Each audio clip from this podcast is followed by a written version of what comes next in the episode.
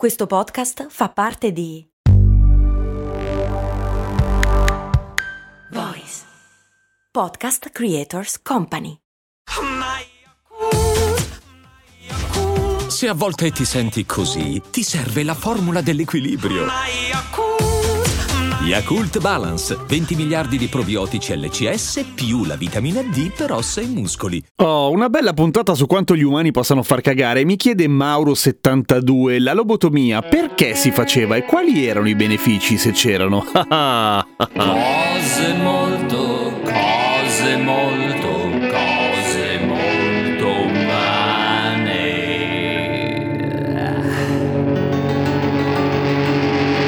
Allora, lo studio del cervello, come facile intuire, non è sempre stato particolarmente semplice. Non lo è nemmeno adesso che abbiamo dei mezzi della Madonna rispetto a prima, ma prima si andava davvero un po' a tentativi, nel senso che ci si faceva delle idee un po' così, un po' artistiche, se vuoi, su quelle che potevano essere le funzioni del cervello a seconda dell'area stessa del cervello, basate su una serie di esperimenti empirici abbastanza a casaccio. Uno dei casi più eclatanti della storia della medicina da questo punto di vista è il caso del signor Phineas Gage, un operaio che faceva il suo lavoro di metter sui binari dei treni quando un giorno esplode una cassa di dinamite e gli si infila un tubo d'acciaio nel cranio. Muore? No, vive. Male però. Cioè, riescono a salvargli la vita e lui rimane perfettamente normale se non fosse che a un certo punto diventa stronzo, cioè proprio cambia la personalità. Ora uno potrebbe giustamente pensare che se per un'esplosione ti entra un tubo di ferro nel cranio magari diventi stronzo perché un po' ti gira il culo e hai anche ragione, ma non è proprio questo il caso. Infatti, molti anni dopo, memore di questo caso, il signor John Fulton nel 1935 inizia a fare esperimenti del genere affettando pezzi di cervello agli scimpanzé, eh, che è eticamente brillante. E scopre che se gli toglie quella fettina di cervello che aveva perso il signor Gage, diventano proprio stronzi. Anzi, secondo le ricerche, si comportano in modo incontrollato. Ora, se io, essere umano abbastanza razionale, mi trovassi a vivere in gabbia, in un laboratorio scientifico con uno stronzo che viene ogni giorno e ti toglie un pezzettino di cervello, probabilmente mi comporterei anch'io in modo del tutto incontrollato. Ma boh, mica sono uno scienziato. E neanche uno scimpanzé, a dir la verità. A un certo punto, il dottor Fulton scopre che se gli togli tutto il lobo prefrontale, quelli diventano mansueti, gli scimpanzé, che poi, cioè, grazie al cazzo, sono vivi per miracolo. Comunque, questa scoperta colpisce molto Antonio Egas Moniz, uno scienziato portoghese mezzo genio che in realtà era un personaggione nella vita privata, faceva un sacco di figate, un sacco di feste molto belle e aveva rischiato di prendere il Nobel per ben due volte, con una scoperta che ancora oggi ha il suo peso, ovvero lui scopre che si possono fare degli esami al cervello attraverso i raggi X utilizzando il liquido di contrasto che cazzo è liquido di contrasto? Nel caso specifico era lo ioduro di sodio, che è un liquido che è radiopaco, vale a dire che non viene attraversato dai raggi X, per cui viene molto bene in radiografia, mettiamola così. Se ti iniettano nella carotide un liquido radiopaco, quello ti entra in circolo nel cervello quando ti fanno una bella foto a raggi X viene fuori l'immagine di tutti i tuoi vasi sanguigni. Chi se ne frega? No, è molto importante per diagnosticare tutta una serie di malattie, si chiama angiografia quella roba e ancora oggi si usa in modo più o meno simile a dir la verità. Vince il Nobel per questo? No, quasi. Però quando viene a scoprire le ricerche del signor Fulton si prende tutto bene e dice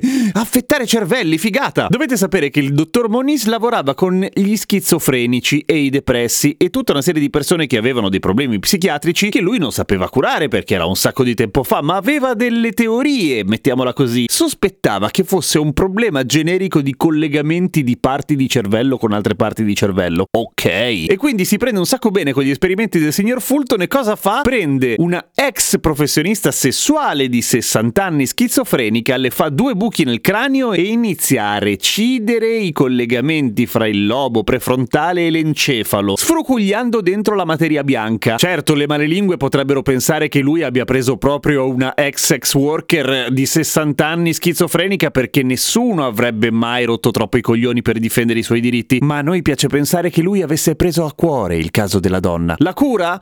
Eh, No, ovviamente, nel senso che la signora rimane in vita, ma rimane completamente deprivata della propria personalità, potremmo dire. Una specie di piantina senziente che fa delle cose e che è totalmente incapace di provare emozioni. E quindi viene decretato un successo? Naturalmente sì! Non rompe più i coglioni a nessuno. Ora, la prima operazione era stata un po' brutale perché era sperimentale, per cui dai buchi nel cranio aveva fatto iniettare il dottore, non lui direttamente perché aveva le mani deformate dalla gotta, aveva fatto fare un assistente, bastardo. Aveva fatto iniettare dell'alcol per mandare in vacca il cervello. In seguito perfezionerà l'operazione rendendola un pochino più raffinata, infilando nel cranio dei pazienti una sorta di picchetto rompighiaccio con il quale sfrucuglia dentro il cranio per mandare in vacca i pezzi di cervello, perché alla fine quello deve recidere dei pezzi, non è che toglie dei pezzi, letteralmente. Diciamo che affetta il cervello del paziente. Madonna mia. E funziona, certo! Tutti i mattacchioni che prima facevano un sacco di rumore adesso sono calmi e tranquilli. Al massimo, ma neanche tutti si sbavano addosso, via. Non provano nulla, ma chi se ne frega. Ma il botto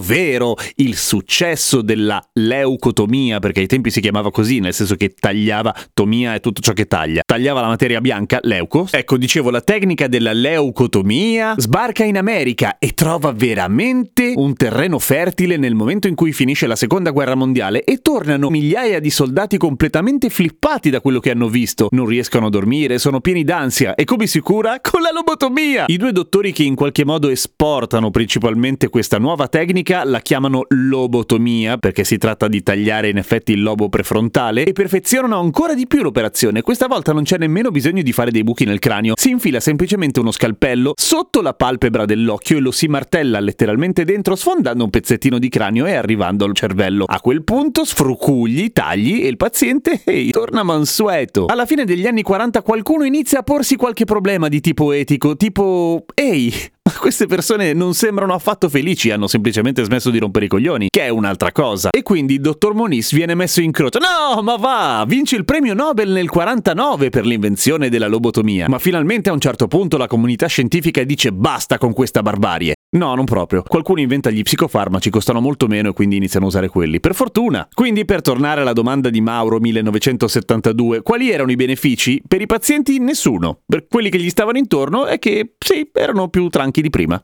Ehi, seguimi su Instagram, sono Radio Kesten. A domani con cose molto umane.